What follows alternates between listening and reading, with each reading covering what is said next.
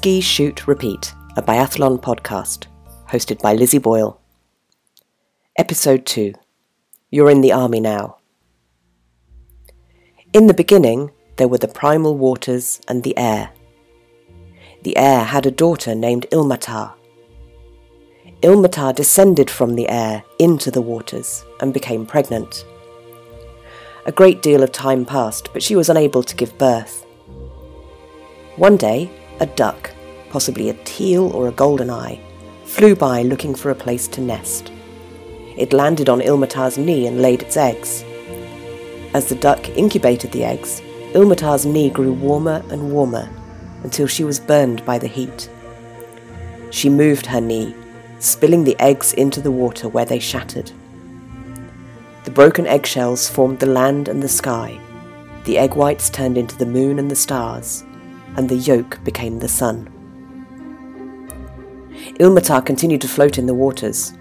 Her footprints became pools for fish, and by pointing, she created contours in the land. In this way, she made everything come into being. So begins the Kalevala, Finland's national myth. It's an incredible work of verse compiled in the 19th century, but based upon older writings that tell the stories of heroes and quests, marriages and disasters, the Finnish equivalent of a holy grail, and a landscape and natural environment full of migrating birds, the cycles of day and night, and radically different seasons. Welcome to episode 2 of Ski Shoot Repeat. In this episode, we'll be talking more about Finland, the host country for the first round of races in this year's Biathlon World Cup. I'm recording this on Monday, the 28th of November, and the first race is tomorrow, Tuesday, the 29th. I'll also be talking about Finland and biathlon, previewing what to expect this week, which races to look out for, and how to watch. And, as mentioned last time, I'll also be talking about the connections between military history and biathlon. You may notice that my voice is a little bit huskier than last time. Um, I'm just at the tail end of a fairly nasty cold, um, so hopefully my voice will survive until the end of this recording. So, this week marks the start of the 2022 23 Biathlon World Cup season. The racing takes place in Kontiolahti in Finland, it's a small municipality of about 20 villages, home to around 15,000 people. It's close to the large town of Joensuu in northern Karelia, on the eastern side of Finland. Karelia itself is hugely important territory for Finland. It's been contested for a long time and was the stage for a great deal of activity in World War II. But we'll get to that. For a sense of Kontiolahti, get yourself on Google Street View and have a virtual drive around. Even better, look at Google Earth, and you'll see the vast array of forests and lakes that epitomise Karelia and Finland more generally. There are over 120 lakes in Kontiolahti, covering almost a quarter of the municipal area. Finland itself is called the land of a thousand lakes, but is home to well over a hundred thousand of them, in amongst heavily forested areas. Almost three quarters of the country is covered with trees. Although recently not as strong as Norway, Sweden, Germany, Russia in biathlon, Finland has had world class competitors in, in this discipline.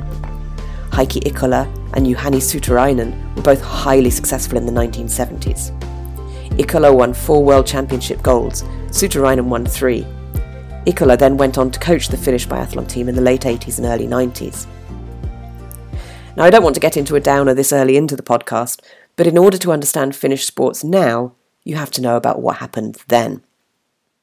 In 2001, an entire group of Finnish cross country skiers, including six who had medalled at the Winter Olympics in 1998, tested positive for doping. It was blood doping with EPO, and then the use of other substances to cover it up. It was these other substances that were discovered, demonstrating once again that it's the cover up that will kill you. The key thing here is that it was organised, systematic, and coordinated by the authorities. Now, this was very much related to cross country skiing and not to other sports, but it has cast a long shadow over other sports. And Finland has taken some time to rebuild its structures and its confidence to compete at the level that you might expect for what was once an incredibly successful nation. It's the same sort of long hangover that you see in road cycling, where the actions of a sizable group of people in the 90s and 2000s still influence how performance is viewed in the peloton 20 plus years later.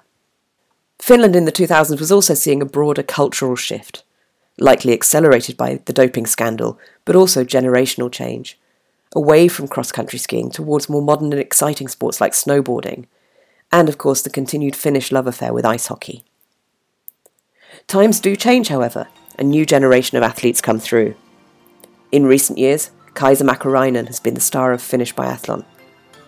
She won the overall World Cup three times in the 2010s, mainly thanks to her incredible skiing speed, but she has now retired aged 39. Following in her ski tracks, Mari Eder has really improved over the last couple of years and could be competitive this season. But she too is in her mid 30s, so probably coming to the end of her career. The best Finnish male biathlete in the past season was Tero Seppälä. He knocked on the podium a few times and finished 12th in the overall rankings. He's really matured into the sport in the past couple of years, building his ski endurance and improving his action in the shooting range. Speaking of the shooting range, I promised you a bit more on military history. The first people to receive prizes for biathlon were Norwegian ski soldiers in 1767. The competition at the time seems to have been more a downhill race with shooting at high speed, which sounds both awesome and perilous at the same time. The need for ski shooting ebbed and flowed depending on the relationships and border frictions between the Scandinavian nations. So here's a quick potted history of Scandinavia, including a lot that I didn't know and excluding a huge amount of nuance in the interest of getting back to biathlon. For a long time, Scandinavia was based upon a series of political unions. The Kalmar Union in 1397 joined Norway, Denmark, and Sweden under one king. It picked up quite a bit of Finland, which was under Swedish control, and various offshore territories like Iceland, Greenland, and the Faroe Islands. Sweden rebelled against this arrangement in 1523, and it came to an end a few years later, leaving a union of Denmark and Norway until the early 1800s. At that point, the Napoleonic Wars were in full swing. Denmark Norway tried to stay neutral, but managed to annoy the British, who popped into Copenhagen and destroyed the Danish navy. After the Napoleonic War shakeout, the initial plan was that Denmark would cede Norway to Sweden. Norway said, not so much. So a more lax agreement was established called the Personal Union. This meant a common monarch and a common foreign policy, but separation of everything else. By the mid 1800s, there were competing movements in place. A growing Scandinavianism, which promoted closer relations between Denmark, Sweden, and Norway, and a growing push for Norwegian independence. The main points of argument were around Norway wanting its own foreign policy and consulates. Arguments rumbled on, troops were massed, there was a public vote, and eventually there was a peaceful settlement of Norwegian independence in 1905. Suffice to say that during this time, ski shooting became something that was more and more practiced by troops, whether as part of their military training or as a demonstration of sporting skill. So, where's Finland in all of this? It was mostly ruled by Sweden, though with Russian insurrections, particularly in Karelia. Look at a map of Finland and Russia, and you'll see the thin strip of land north of St. Petersburg which connects the two. This was strategically important.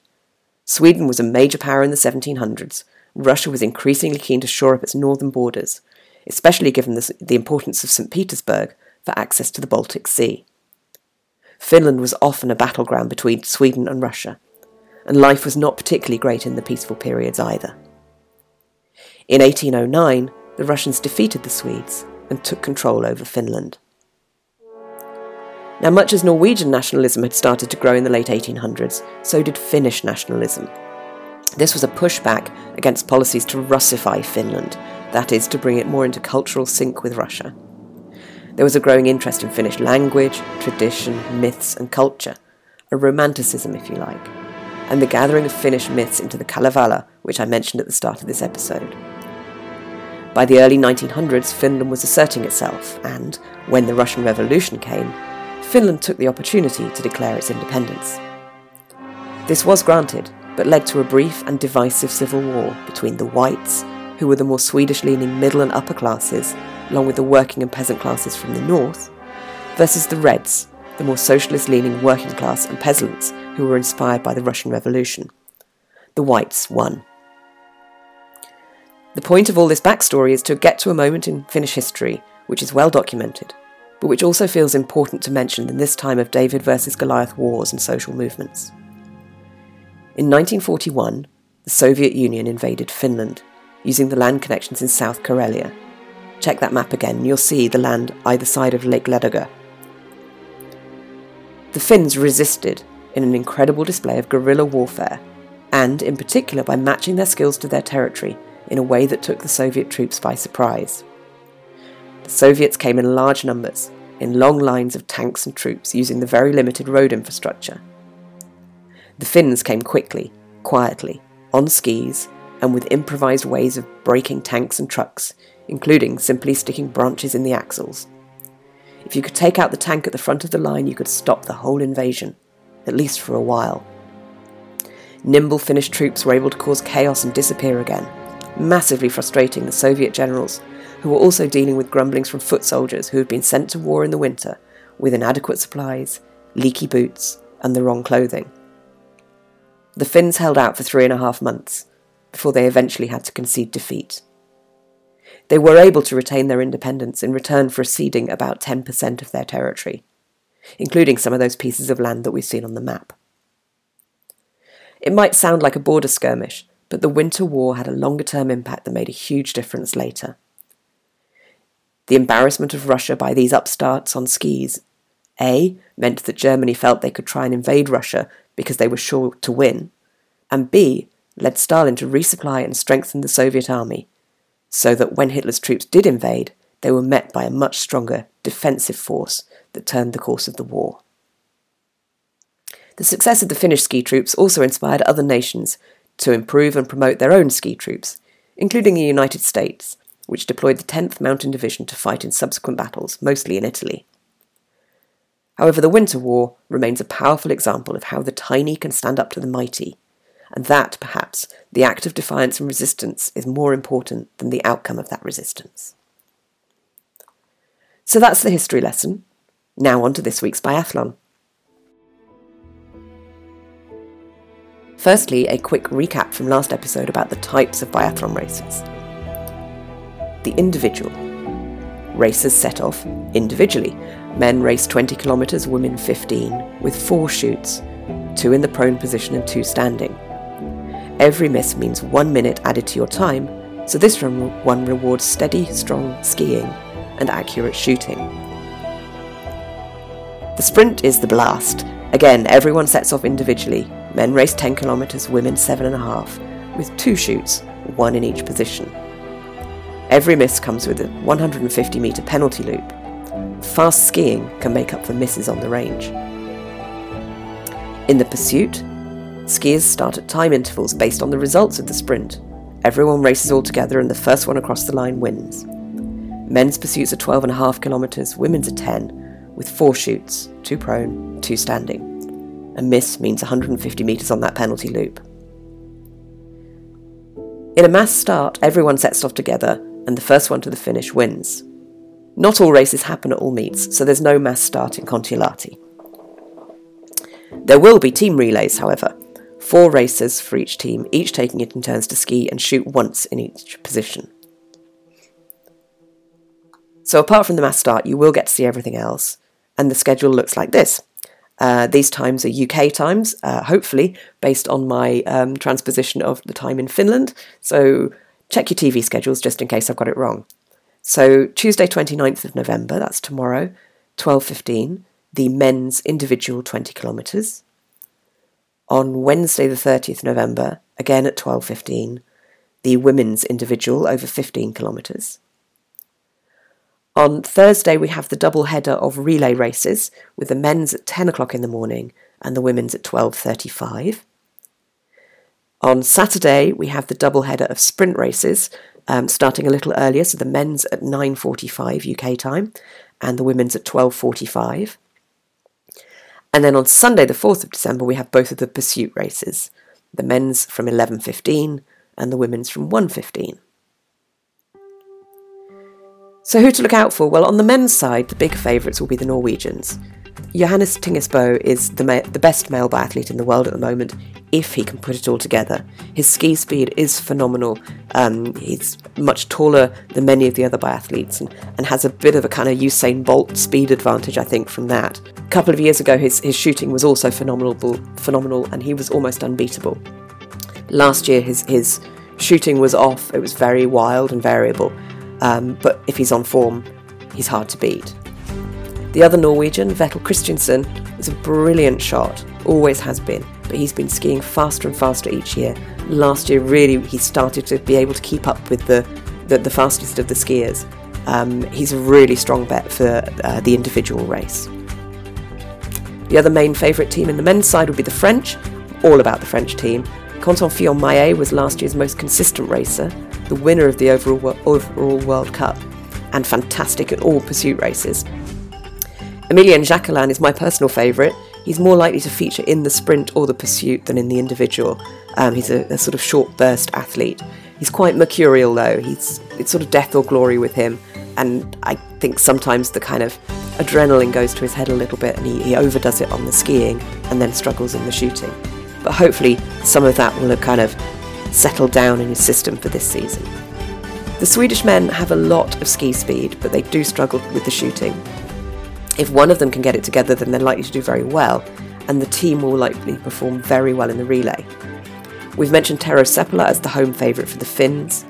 Uh, there's a cluster of Germans and Austrians, they don't tend to fare well away from home or early in the season. As an outlier, how about Jakub Štvrtecký from the Czech Republic, who is improving as he matures, building a really consistent set of results? On the women's side, things are very open. Two of the top Norwegians won't be in Finland this week, so that there are opportunities for others to step up. The main favourites among the women are probably the Swedes. They always start the season well and have some great athletes. Hanna Öberg, her sister Elvira, Stina Nilsson, who's a recent convert from cross country skiing, and Linn Persson, who is reliability personified. This will be an incredible relay team, probably unbeatable. Individually, each could perform well as well. Elvira Öberg is more of a sprinter, the others can perform in any discipline. Hanna Öberg is a born pursuiter. Any of the four French women could be on the podium in any race, but it's hard to pick a nailed on winner as their form tends to fluctuate. If Julia Simon does well in the sprint, then the pursuit could come down to a two way fight between her and Hanna Öberg. Lisa Theresa Hauser of Austria is hard to beat in an individual 15 kilometre race. She's a fantastic shot with a great endurance engine. Marketa Davidova of the Czech Republic has huge talent and is improving in consistency. You get the feeling that once she starts to win, she'll get used to the habit. Dorothea Wierer of Italy was unbeatable two years ago, but off the pace last year. If you get the chance, watch her in the shooting range though. If she's feeling good, she will take off her rifle, rattle through her shots, and get away at incredible speed, shooting on pure instinct. So, how to watch? Well, the biathlon will be live on Eurosport, uh, which is part of most Freeview packages, as well as the main paid cable or satellite services. If you miss it live, then Eurosport tends to replay races later the same afternoon or early evening. If you're really keen, I hope you are, then you can subscribe to Eurosport or Discovery Plus. If you can only watch one thing, then I'd encourage you to watch the sprints. Um, get a sense of the pace of a race, the performance of individual racers, and how the tension can build. It might look like quite a long time commitment to watch the sprint, but the groups are seeded, so the best races tend to go relatively early. You don't have to stay to the end. And if you're going to watch the sprint, you might as well also watch the pursuit on Sunday. It's a shorter race in terms of time commitment, very dramatic with people chasing down the leaders, and has the unfolding of an Act 2 over the weekend. I'll be watching, and if you are, drop me a line at Ski Shoot Repeat on Twitter or Instagram. Let me know who you're rooting for, what you think of the action, and what's exciting you. Thank you for listening. This has been episode 2 of Ski Shoot Repeat. You can find a transcript of this episode, along with links to all sorts of background information, at skishootrepeat.podbean.com. Please do follow me on Twitter at Ski Shoot Repeat and on Instagram, Ski Shoot Repeat. And um, please do tell me, get in touch and tell me what's right and what's wrong. I said before, this podcast is built more on love than on knowledge, so I do expect to get corrections and fact checks. Also, questions, what you're interested in. Let me know what you'd like to hear about in future episodes. I'll be back next week to review the racing in Kontiolahti. Look forward and ahead to the second week of racing and explore some of the other topics that this podcast has in mind. Thank you for listening to Ski Shoot Repeat. I've been Lizzie Boyle.